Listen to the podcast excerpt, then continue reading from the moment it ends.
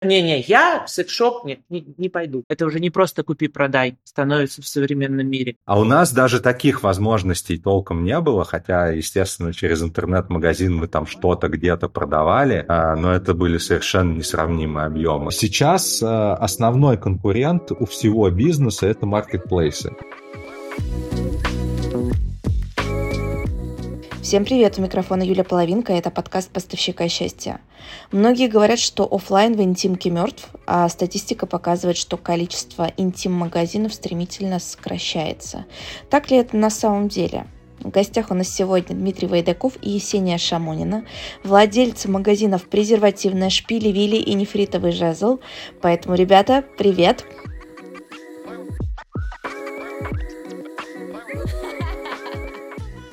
Как появилась идея создать магазин и почему именно в категории 18+.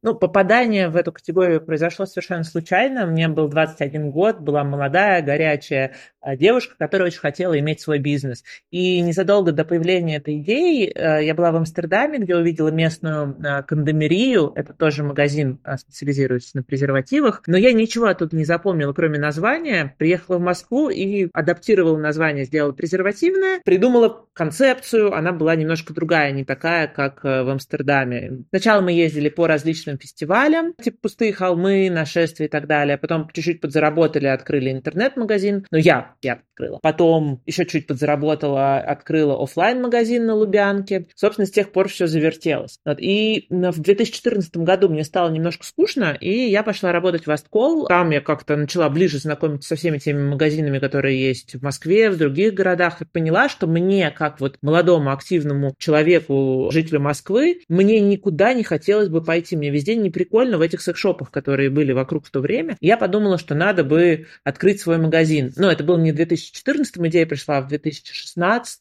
и магазин мы уже с Димой, который тоже присутствует, мой муж, мы вместе открыли уже в 2018 году. Вот, это был шпилевили и нефритовый жезл. И потом еще открыли презервативную, а вторую на Арбате. В общем, это было случайное попадание в эту интимную сферу бизнеса.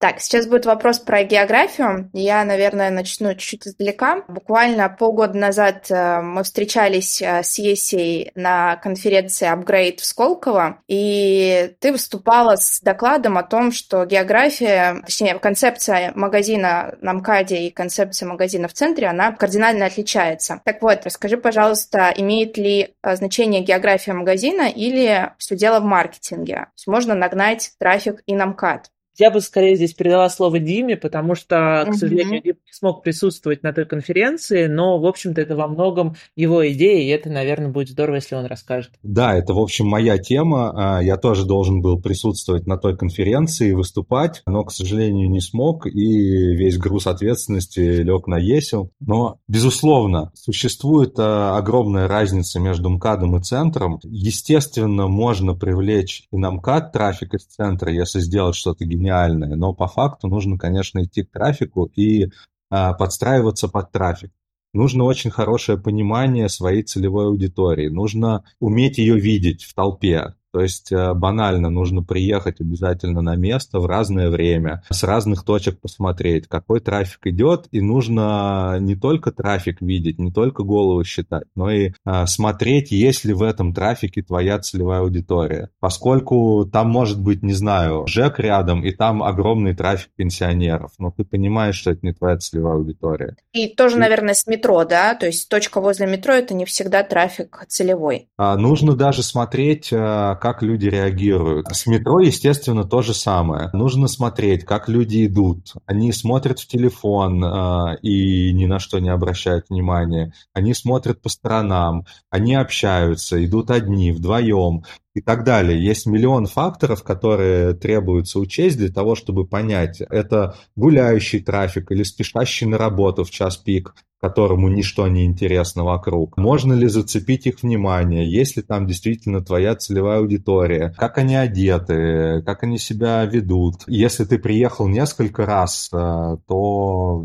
тебе это достаточно хорошее понимание может дать, пойдет ли здесь э, твой бизнес. Но перед этим должно быть, естественно, очень хорошее понимание для кого ты это делаешь. То есть фаундер магазина должен прям сам участвовать в процессе выбора места, выделять на это время, прежде чем заключить договор аренды. Я правильно понимаю? Безусловно, э, фаундер не обязан это делать. Тут зависит все от размера компании. Если есть специально выделенный человек, который занимается поиском помещений, то у него должно быть это видение. Он должен понимать, как это строится, как э, искать людей. Он должен понимать, какая аудитория, и должен, естественно, понимать, э, как ее увидеть. Потому что вот этот человек, который ищет помещение, он не должен быть чисто технарем, который подбирает по каким-то параметрам. Ну или должны быть несколько этапов. У крупной компании, естественно, есть скауты, которые ищут э, базовое помещение, подходящее по грубым параметрам. Потом его, их отсматривают уже более квалифицированные люди, вы уже по готовой выборке. Финально может утверждать фаундер, поскольку это дело важное. Угу.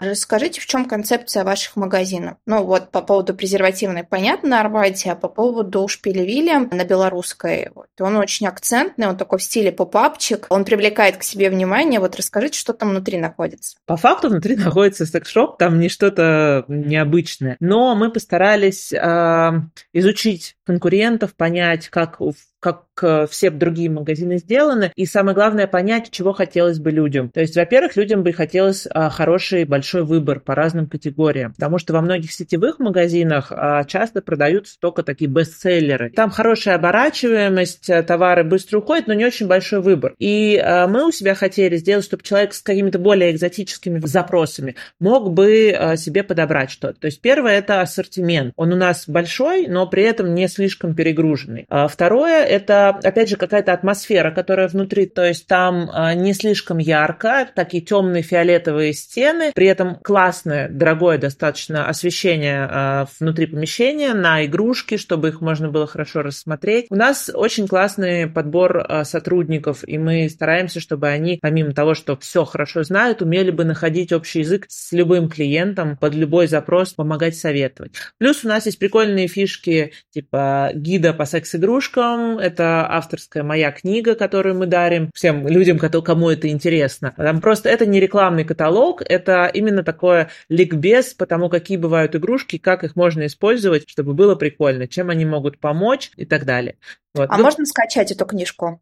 Она есть, нет, она только в бумажном виде. Только Нужно бумажный. к нам и что-нибудь приобрести. И ее получить, получить в подарок эту книгу. Она, правда, интересная, я ее рекомендую прочитать. Это очень классный именно входной билет в этот мир, потому что вот там брошюра не такая толстая, то есть это прям не книга-книга, но там про все варианты практически использования секс-игрушек и как разнообразить э, свою жизнь или решить какой-то вопрос, если он есть. Ну и, в общем, подытожив поддерживая Есина высказывание, это, естественно, подбор товара, качественный персонал, крутая атмосфера и внимание к деталям. Это вот создание той самой магии и вайба в магазине, который все слышали, но никто не знает, э, что это конкретно. Так, окей, хорошо. Значит, мы выбрали место, мы выбрали ассортимент, подобрали классных сотрудников, зажгли свечи, ждем клиента. Но вот на самом деле, а кто главные ваши конкуренты а, в этом смысле? То есть это сетевые какие-то магазины, да, по соседству, или это может быть интернет-магазин, да, e-commerce. Возможно, это сейчас marketplace, да, что в большинстве случаев, а, ну, становится уже очевидно, потому что цены на маркетплейсах значительно ниже, чем, ну, где-либо. И это такая, на самом деле, большая проблема для многих каналов продаж. Вот расскажите, как вы с этим справляемся, э, справляетесь и кто действительно ваши главные конкуренты? Безусловно, конкуренции много. Тут нужно понимать, что у офлайн магазина конкурентов э, гораздо больше, чем многие думают на эту тему. Например, нашим конкурентом может быть не только соседний магазин или ближайший магазин схожей тематики, но и, например, а, магазин, который расположен у офиса, сотрудник которого проходит мимо нашего магазина. Это магазин, который расположен у дома или в том районе, где живет человек, проходящий мимо нашего магазина.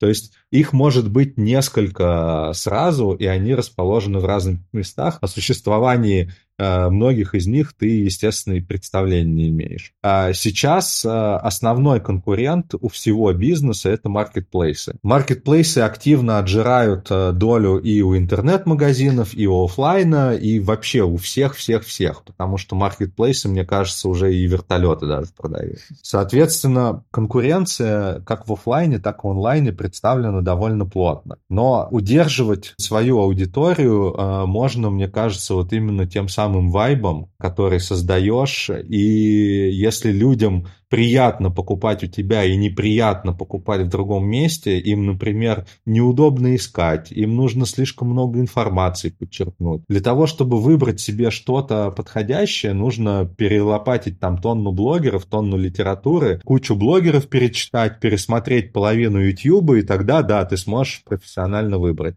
А можно прийти и за пять минут э, выяснить все, что ты хочешь, и таким образом сделать правильный выбор. Мы еще обсудим вопрос 2020 года и пандемию, как э, выживал офлайн. Но мне, наверное, интересно э, больше у вас узнать, хотите ли вы диверсифицироваться, то есть начать продавать не только офлайн, но и, может быть, тоже на тех же маркетплейсах, да, как говорится, против течения всегда тяжело идти. И вот, э, казалось бы, вот есть площадка, новый канал продаж, и туда тоже многие выходят, в том числе и сетевые магазины магазины. Вот как вы к этому относитесь, если у вас это в планах? Безусловно, мы об этом думали. Открою секрет, мы даже пробовали работать с маркетплейсами и поняли, что для этого нужно иметь э, компетенции, нужно иметь команду, потому что сейчас э, на маркет уже не то время, когда на маркетплейсы можно выйти хорошо, успешно себя чувствовать только на своих там знаниях и на одном человеке. Нужны большие инвестиции, то есть э, есть там всякие белые, серые схемы, самовыкупы, борьба с, конкур... с конкурентами, которые заказывают твои товары куда-то там в Сахалин, потом их не забирают.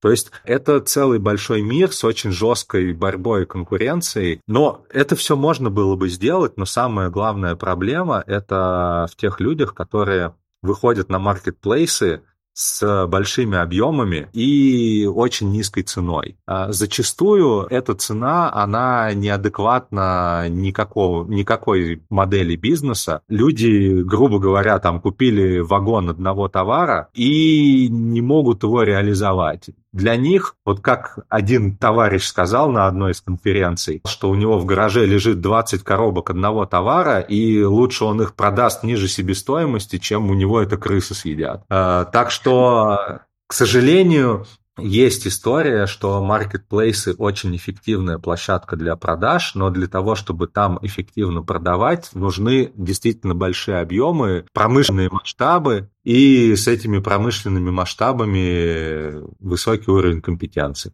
Да, Дим, тут я с тобой вообще полностью согласна. Тут еще и вопрос в том, как это все возится, насколько это все легально, есть ли сертификация у этого товара. То есть тут, конечно, да. И многие клиенты, наверное, я тут добавлю просто от себя немножечко, что клиенты действительно в силу отсутствия да, понимания и знаний в нашей области, они действительно не понимают, чем отличается ну, какой-нибудь китайский мастурбатор там, с Алиэкспресса, привезенный туда в черную, от какого-нибудь кокоса или какого-нибудь другого бренда, который уже действительно давно на рынке. А давайте тогда поговорим про то, что, ну, маркетплейс, понятно, это трафик. Это классный трафик, его много, он бесплатный, и поэтому все туда лезут продавать. А вопрос, как вы нагоняете трафик? Покупаете ли вы рекламу? Если да, то где? Бесплатного трафика не бывает, даже на маркетплейсах. У нас, на самом деле, по офлайну рекламы не так много, потому что люди все равно в основном географически туда как-то ездят, кому куда удобно. Поэтому у нас немножко рекламы на Яндекс-картах, а, но как бы в небольшом объеме. А, сарафанное радио, конечно, наша лучшая реклама. Ну, вот. В общем, мы используем ряд площадок. Некоторые из них очевидны, это типа географических сервисов. Некоторые не столь очевидны, но могу сказать, что у нас, наш рекламный бюджет довольно скромный, и мы, конечно, больше ориентируемся на а, сарафанное радио для того, чтобы людям у нас понравилось, они о нас рассказали друзьям, запостили сторис, не знаю, вернулись сами, и так далее. Да, как насчет того, чтобы огромный билборд где-нибудь на Арбате, презервативное, или там на Белке прям вот э, шпилевили? Не хотите так? А, а толку с этого билборда? Человек э, увидел вывеску, у него возникла эмоция, он под этой эмоцией заскочил в магазин. Если он увидит этот билборд где-то, где нет непосредственно магазина, у него эта эмоция возникла, но она никак не трансформировалась во вход к нам, то когда он увидит, даже окажется рядом с магазином второй раз, у него этой эмоции уже не возникнет. Поэтому этот билборд, он вряд ли нам как-то поможет. Ну, это наше мнение, естественно, мы не претендуем на истину. Ну, и никто нам не разрешит делать огромный билборд рекламы секс-шопа. Начнем с этого. Хорошо, а какая ваша целевая аудитория? Трудно сказать, на самом деле, потому что у нас локация находится еще и ближе, ну, рядом с вокзалом белорусским, поэтому часто люди, которые пользуются этим вокзалом, приходят. Но в целом а, мы ориентируемся на людей, которые работают в центре, получают более высокие зарплаты, чем в среднем по Москве. Это люди, которые могут и в центр пойти по выходным, чтобы отдохнуть, погулять в какие-то бары, кафешки, или после работы, опять же, из центра э, возвращается. Это люди в среднем где-то от 25, наверное, лет, и там до 45, вот, может, больше. Ну, в любом случае, это средний, э, средний возраст. То есть не на супер молодых, как бы, таргетируемся больше. У нас э, аудитория отличается больше своим, э, не знаю, скорее мировоззрением и вкусами нежели какими-то возрастно-географическими параметрами. Мы делали магазин, вот как Еся вначале сказала, под э, таких людей, класс. Под, под таких людей, как мы. А, и, естественно, расширили этот диапазон чуть побольше, чтобы туда больше людей влезало. А, в целом а, мы постарались сделать комфортные места, для любой аудитории, но очевидно, что у нас гораздо меньше, например, возрастной аудитории, чем в других магазинах потому что мы ориентируемся вот на такой. На рабочий, ну, на тех, кто работает в центре или ездит в центр, не на спальню. А вот покупатель это он или она в основном? Все поровну. Он, она, пары, все поровну. Так, ну хорошо, а теперь расскажите, пожалуйста, про пандемию потому что говорят, что вот э, та самая точка невозврата началась именно в 2020 году, когда повысили аренду, спроса не было, и, в общем-то, наверное, тогда вы открыли интернет-магазин. Расскажите, как вы справлялись с ситуацией? Мы, э, естественно, сложновато справлялись с ситуацией. По офлайну ударило довольно сильно, когда объявили локдаун. А, мы поняли, что у нас встали все магазины, все плакали и очень сочувствовали всяким барам и э, заведениям общепита, но у них хотя бы осталась возможность работать на Доставка. всякие службы доставки и так далее. А у нас даже таких возможностей толком не было, хотя, естественно, через интернет-магазин мы там что-то где-то продавали, а, но это были совершенно несравнимые объемы. И было сложновато. Нам повезло, у нас разумные арендодатели оказались, которые которые понимали ситуацию. Мы с ними нашли выход, а, нашли устраивающее всех решение, что, в общем-то, и помогло нам а, протянуть вот два месяца локдауна и протянуть э, потом выход, который был очень сложный. Но мы не считаем пандемию точкой невозврата офлайна. Может быть, глобально да, но не конкретно нашей концепции, поскольку, естественно, раскачивалось все достаточно медленно, но мы восстановили объемы в том или ином виде. И они вот колебались, и в связи с последними событиями они опять подупали, потому что, во-первых, ну, сложность с логистикой, сложность с ценовой политикой, скачки доллара, все это повлияло. Переезд и, людей многих. Да, а, особенно повлияло негативно объявление мобилизации, потому что очень большая часть нашей целевой аудитории, на которую мы ориентировались, она просто встала и уехала. Но она уехала еще в феврале, половина уехала в феврале, половина в сентябре. Сказала спасибо, нам это неинтересно. И, естественно, вот это на самом деле для нас э, скорее более негативный фактор, чем пандемия пандемии. Русский человек, он так устал от э, локдауна, что с удовольствием пошел в офлайн после того, как все это закончилось. Прошел страх, пришло понимание, что не все так ужасно. А кто-то привился, кто-то там э, видит, что все в масках, и, стало скучно. И, в общем, русский авось помог. Люди пошли по офлайнам, и мы после пандемии начали восстанавливаться, в общем, активно. Ну, в общем-то, пандемия это было не так страшно, да, как казалось. Скажите, как вы изменили бизнес-процесс с 24 февраля? Что происходило? Что происходило со спросом? Потому что он был очень скачкообразный, по крайней мере, мы это наблюдали. Действительно, очень несвоеобразный для кризиса в нашей нише, потому что если предыдущие периоды и годы а, интимка переживала очень хорошо, и даже порой с ростом продаж, да, в несколько раз, то в этот раз произошло ну, нечто особенное, и, к сожалению, это отразилось на всех бизнес-процессах и не только в 18+.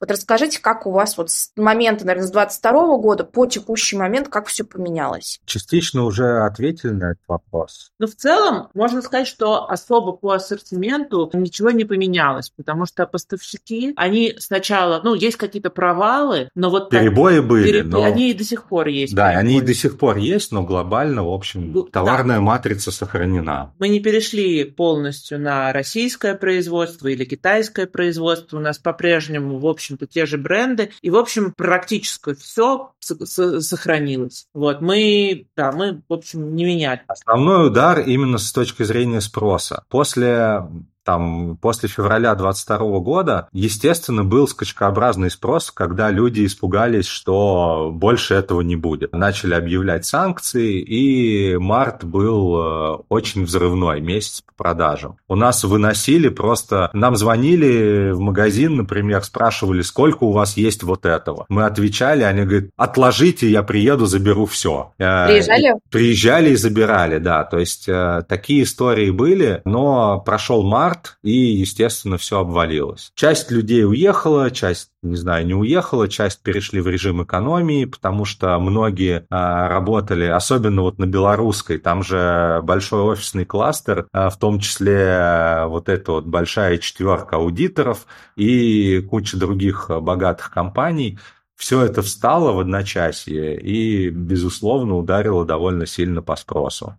Дальше и вот я бы сказал, что это ударило гораздо сильнее, чем даже маркетплейсы. Дальше мы постепенно-постепенно вроде как начали восстанавливаться, люди отходили от шока. К сентябрю, ну, к августу там уже более или менее пошло оживление, и в сентябре вторая волна, после которой мы до сих пор восстанавливаемся и не вышли на те же объемы, которые там были до сентября. Расскажите про средний чек. Выросли ли цены на импортные товары и что происходит с локальными товарами? Э, я бы сказала, что в среднем чек, наверное, подупал, но здесь все не так однозначно, потому что э, после э, начала специальной военной операции цены взлетели. И как бы в тот момент средний чек вырос, закупочная стоимость следом за курсом доллара тоже взлетела, но люди при этом стали брать меньше. Вот, то есть оно, ну, оно по-разному. Потом опять было улучшение к сентябрю, потом опять ухудшение этого всего. Поэтому однозначно сказать, как что меняется, оно слишком зависит от текущей ситуации, от того же курса доллара. Ну а вообще вы, наверное, ведете какую-то статистику вот среднего чека, какой он у вас, там, не знаю, раньше, насколько я помню, но это было очень давно, средний чек составлял там две с половиной тысячи рублей. Ну вот, э, интернет-магазины сейчас, вот недавно мы тоже записывали подкаст, говорят о том, что их средний чек вырос, но это опять же связано с тем, что произошел рост цен, и сейчас он составляет порядка 5000 рублей. Как в офлайне, расскажите? У нас разные проекты, и в, в каждом проекте средний чек очень сильно отличается. На Арбате довольно много туристов, и они заходят за какой-то мелочью отметиться, так сказать. То есть он низкий там средний чек? Да, он низкий. Презервативный, который на Лубянке, на Мясницкой, Там средний чек повыше, потому что там э, больше постоянников, и там э, люди более практически подходят к вопросу. Они приходят за реально нужными штуками, иногда достаточно дорогими. А в... есть дорогие презервативы или там у вас какие-то доп. продажи видят там дорогие презервативы? Какие самые крутые, кстати, расскажите? Там разные модели и разные бренды есть, но самые дорогие это японские полиуретановые толщиной 10 микрон. Стандартные 60, эти 10, там материал другой, там коробка до 5 тысяч рублей может стоить. Просто там, типа, за, если я не ошибаюсь, за 10 презервативов 5 тысяч рублей. Обалдеть. Вот. Но да. это вот такое... Но это такой то, топовый товар, элиточка, они действительно кто-то прямо фанатеет от них, кто-то не очень ими может пользоваться, поэтому это специфичный товар, но он есть. Ну, плюс маски всевозможные, косметика, которая тоже стоит не одну тысячу рублей, поэтому тот, кто хочет именно не сувенир какой-то купить, а, чек средний будет повыше. Хорошо, значит, а, тогда вернемся к Шпилевиле. Какой же там чек у нас на белорусской? Мы не открываем средний чек, поскольку у нас один магазинчик, у нас а, не сеть, и слишком sensitive information. А, хорошо, хорошо. Значит, ребят, не смогу я от вас добиться никаких цифр. Расскажите тогда, как идут продажи премиум-сегмента? Он вообще продается? Дается какой-нибудь дорогущий Womanizer? Или все сейчас уходят в лоу-кост? Нет, я бы не сказала, что уходят люди в лоу-кост. Они по-прежнему продаются, но меньше, чем это было раньше. Потому что когда человек хочет купить какую-то дорогую, ну, он прям готов уже, хочет купить дорогущий вуманайзер или какой-нибудь вивайп топовый, а, он если уже знает, что это хочет, он с большей вероятностью пойдет в интернет-магазины или куда-нибудь на маркетплейс. Потому что более дешевую какую-то вещь, если это стоит 5 тысяч или 4 тысячи, ну, тут уже можно купить офлайн. Не так прям, ну, а большинству хочется потрогать, ну, тем, кто ходил в офлайн, и купить. А если уже что-то дорогое, оно уходит именно скорее по причине более дешевого предложения. Но я бы не сказала, что у нас совсем перестал продаваться премиум, а, и мы перешли на дешевые продукты, поскольку у нас товар, товарная матрица всегда была более дорогой, более премиальной, хотя мы, ну, мы, у нас есть все категории под любой, в общем-то, запрос, кроме совсем плохого, некачественного товара китайского. За который стыдно будет. Да, да, то есть все, что есть, это все, что нам не стыдно стыдно продавать в разных ценовых категориях. Вот. Ну да, он продается. По премиум все еще продается. Спасибо. Но меньше. Ну а какой процент, по вашим ощущениям? Вот если прям поделить на доли, то там, не знаю, 5% он занимает продаж, 10, может быть, 3%, чтобы 1%. Ответить, чтобы ответить на этот вопрос, нужно понимать э, границы премиума, они для каждого свои, понимать, какие игрушки и какие бренды к этому относятся, потому что мы мониторим продажи там в процентах того или иного бренда, того или иного товара, делаем отчеты, но а вот где эта граница премиума? Где-то самая красная нить, да? Где-то самая красная нить, поэтому мы, например, скажем, что у нас премиум доля там 15%. Для нас премиум и премиум для нашего слушателя может быть совершенно разным понятием. Ну, вот давай пример товара от 15 тысяч рублей, например. Небольшой процент, сразу скажу, это скорее штучные покупки. Не пару раз в месяц, а больше, конечно, но это не, не ежедневная история. Это не ежедневная история. Хорошо. Так, расскажите, вы планируете масштабироваться, открывать сейчас магазины в такую эпоху нестабильности? Или пока вы взяли паузу и, в общем-то, обкатываете и улучшаете то, что у вас сейчас есть? Второе. Мы пока не открываем новые магазины, улучшаем то, что есть, э, оптимизируем процессы и как бы вот сосредоточены на текущем бизнесе. Так, а как вы раскачиваете продажи, какие инструменты вы для этого используете? Все секреты надо рассказать. Ну, а вы не поделились со мной цифрами. Давайте хотя бы про инструменты. Ну, совсем чуть-чуть, может быть, прям вот как-то удаленно. Знаете, у меня был э, прикольный подкаст с ребятами интернет-магазин Катины секреты. Они с нами очень давно работают, и они такие вот, ну, уже прям хорошо сейчас себя чувствуют на рынке, причем тоже не продают на маркетплейсах. И они э, мне сказали, Юль, мы тебе вообще все можем рассказать. Вот прям начиная там от цифр, заканчивая инструментами. Нам вообще пофиг, говорит. Мы просто знаем, что люди, даже послушав этот подкаст, они не сделают так, как мы сделаем. Ну, ну тут на самом деле никаких секретов нету. Э, при э, очень ограниченном влиянии на трафик и ограниченным влиянием на цены остается брать качество. То есть это качество консультации, а, система мотивации персонала, сложно разрабатываемая, сложно считаемое, но работающее. Это, ну, какие-то акции, причем акции специфического порядка, не так, как это делают другие. Ну, в основном, поскольку это офлайн и он э, базисно отличается от онлайна именно наличием консультанта, все ухищрения, вся работа именно в этом направлении ведется.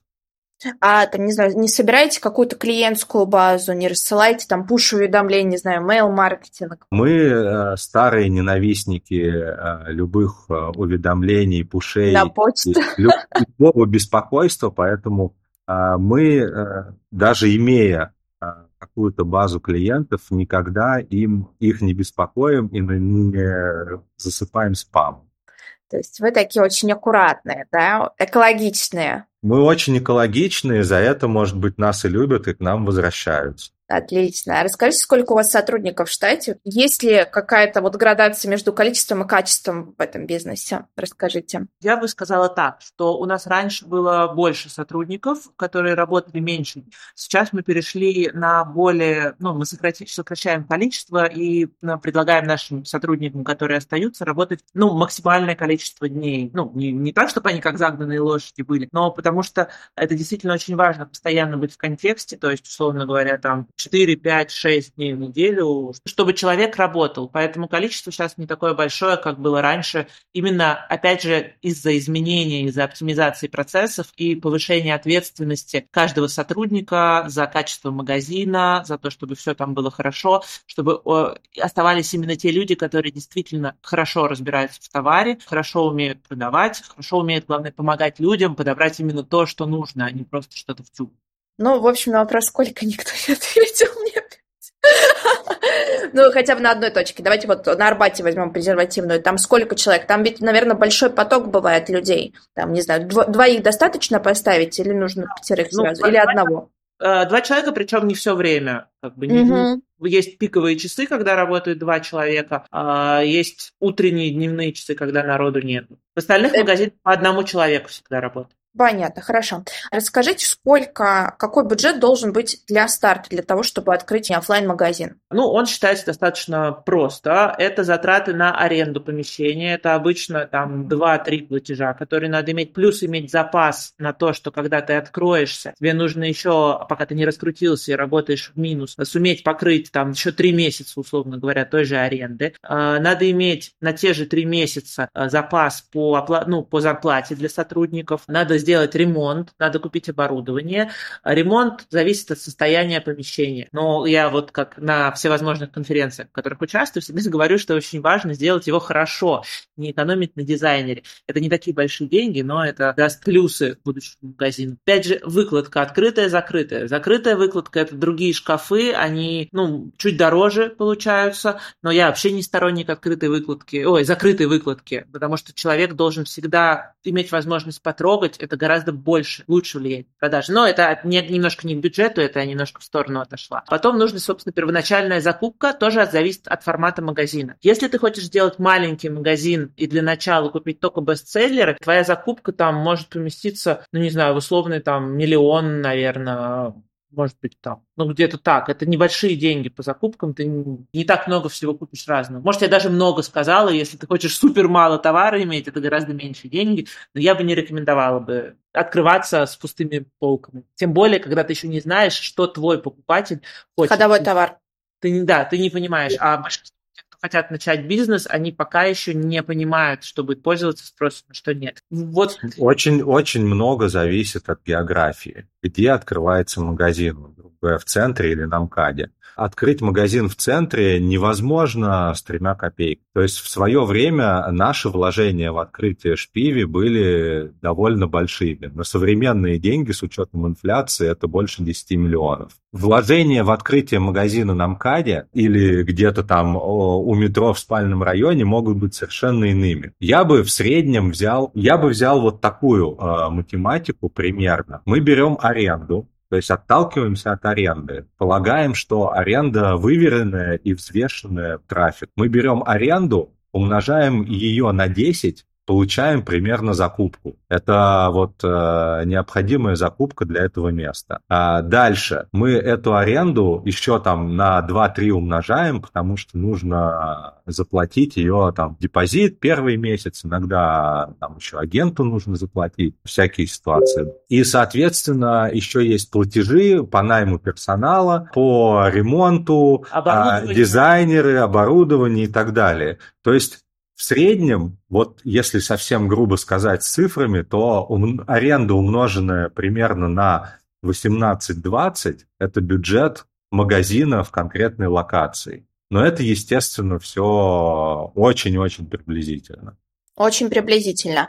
А вот мы с вами сравниваем МКАД и центр Москвы. А вот что касается регионов? То есть это МКАД Москвы или это все-таки абсолютно другая концепция и стратегия? Я бы сказала, что это другое, потому что центр какого-нибудь Ростова, магазин, и э, магазин на МКАДе в Москве – это абсолютно разные вещи. В центре Ростова будет хороший, классный магазин. Он будет, может быть, даже не сильно хуже московских. Все зависит от э, того, кто владелец и как он э, вовлекается в это все. Вот. А магазин где-нибудь на краю Ростова будет, скорее всего, сильно хуже, чем магазин на МКАДе. То есть э, нет такой прямой зависимости. Я бы не сказала, что Москва это топ, а в других городах все плохо. Нет. А, в целом, я бы даже сказал, что важна не география, важен важна целевая аудитория. Потому что вполне возможно, что секс-шоп где-то в торговом центре или рядом с ним на Рублевке за МКАДом потребует больше инвестиций и будет гораздо лучше, чем какой-нибудь секс-шоп или любой другой магазин в центре Москвы. Соответственно, то же самое и с региональными городами. Есть э, места в любом городе, э, где э, публика обитает при деньгах, состоятельная публика, которая является твоей твоей целевой аудитории, а есть публика, которая не является твоей целевой аудиторией.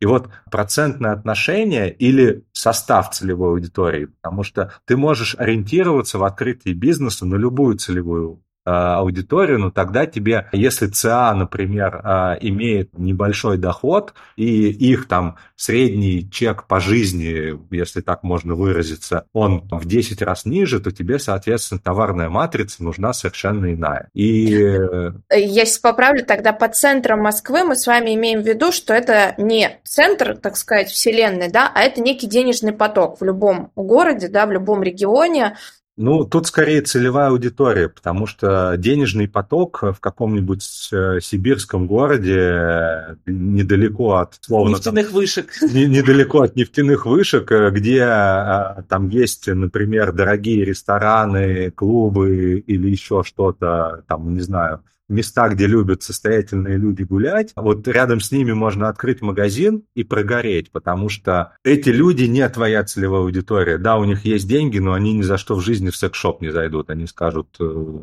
вы что, это не по-пацански. И вот э, нужно понимать свою целевую аудиторию, то есть кто у тебя будет покупать и за сколько они будут покупать.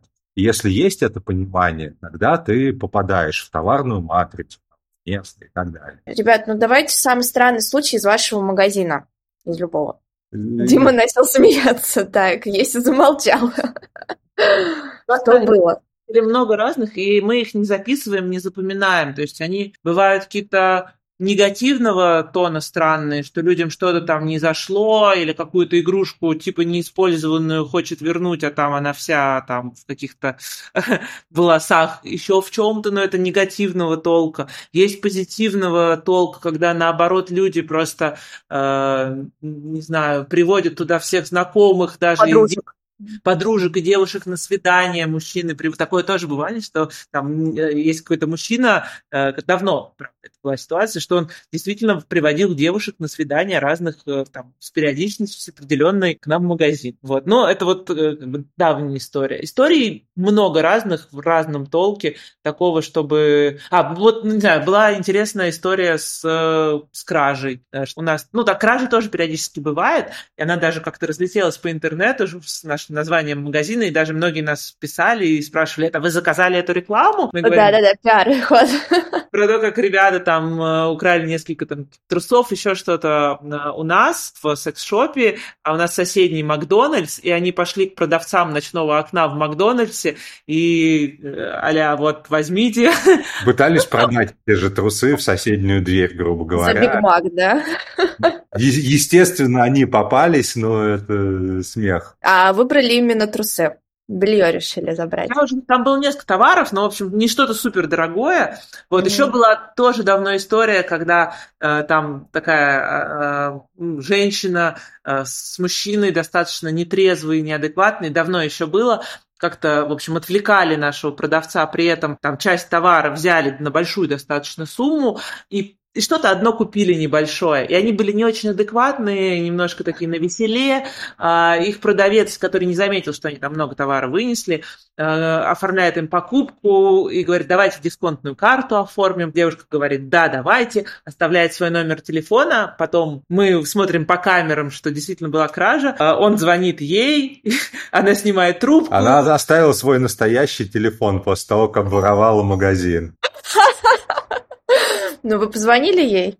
Ну, конечно, позвонили, и она, в общем, а, все вернула, но это было достаточно смешно. Друзья, еще такой вопрос у меня будет про то, что вас раздражает в рынке. Мы вот э, а, тогда еще успели есть поболтать по поводу того, что представление офлайн секшопе всегда такое, что это некий подвал, а это будет какая-нибудь красная неоновая вывеска, и это обязательно будет что-то такое, что с выкладкой сразу ну, будет отпугивать любого человека, который туда зашел, даже уже с опытом опытом или без. В общем, вот что вас раздражает в нише на самом деле? Может быть, конкуренты, может быть, то, что косметические гиганты стали продавать премиум-сегмент. Вот что, что не нравится? Я на самом деле сторонница того, что секс-игрушки идут в массы и появляются в каких-то магазинах. Я бы сказала, что меня как раз косметические магазины, которые добавляют в свой ассортимент э, секс-игрушки, смазки и так далее, они э, не смущают, а наоборот радуют, потому что это в целом выводит индустрию немножко на другой уровень, что это уже не какое-то для извращенцев, потому что все-таки до сих пор у большого количества людей, они уже, может, не считают, что это для извращенцев, но про себя часто говорят, не-не, я в секс-шоп не, не, не пойду пойду.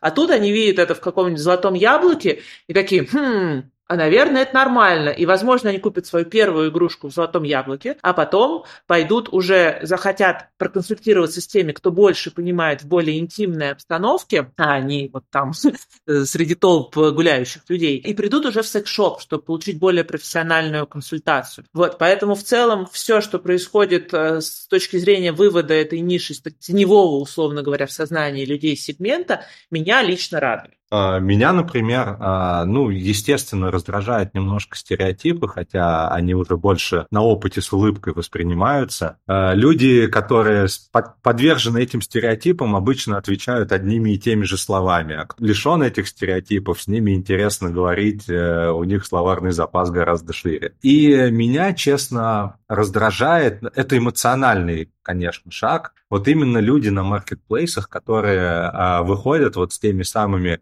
гаражными коробками, которые лишь бы крысы не сожрали, продать ниже себестоимости. Таким образом, такого, такого рода люди и компании, они а, роняют ценник, что в моменте может быть и хорошо для клиента, хотя, опять же, там вопрос сертификации и качества, но в целом а, не позволяет а, нормальным людям в долгую а, заходить в этот бизнес и осложняет ну, многие моменты. Рано или поздно на маркетплейсы должны выйти сами производители, потому что любые посредники – это э, накрутка цены.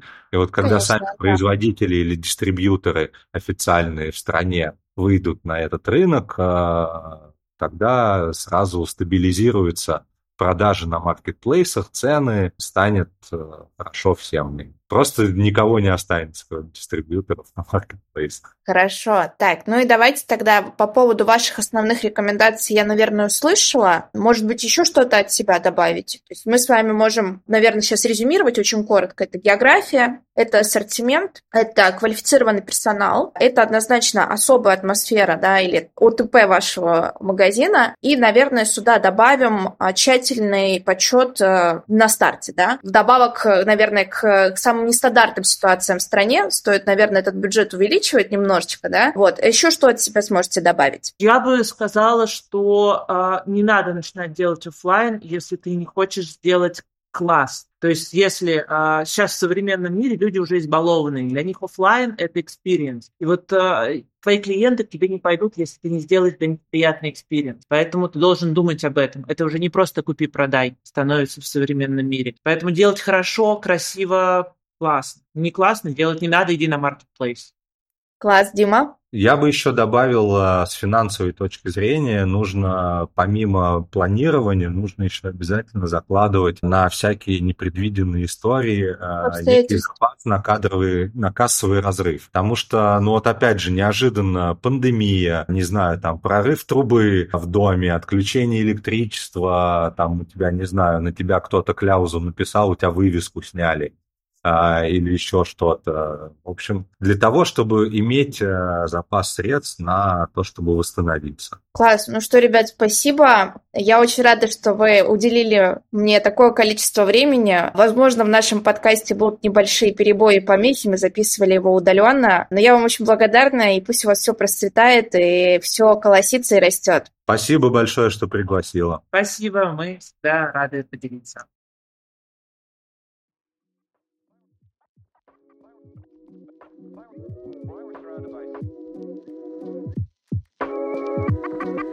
Ooh.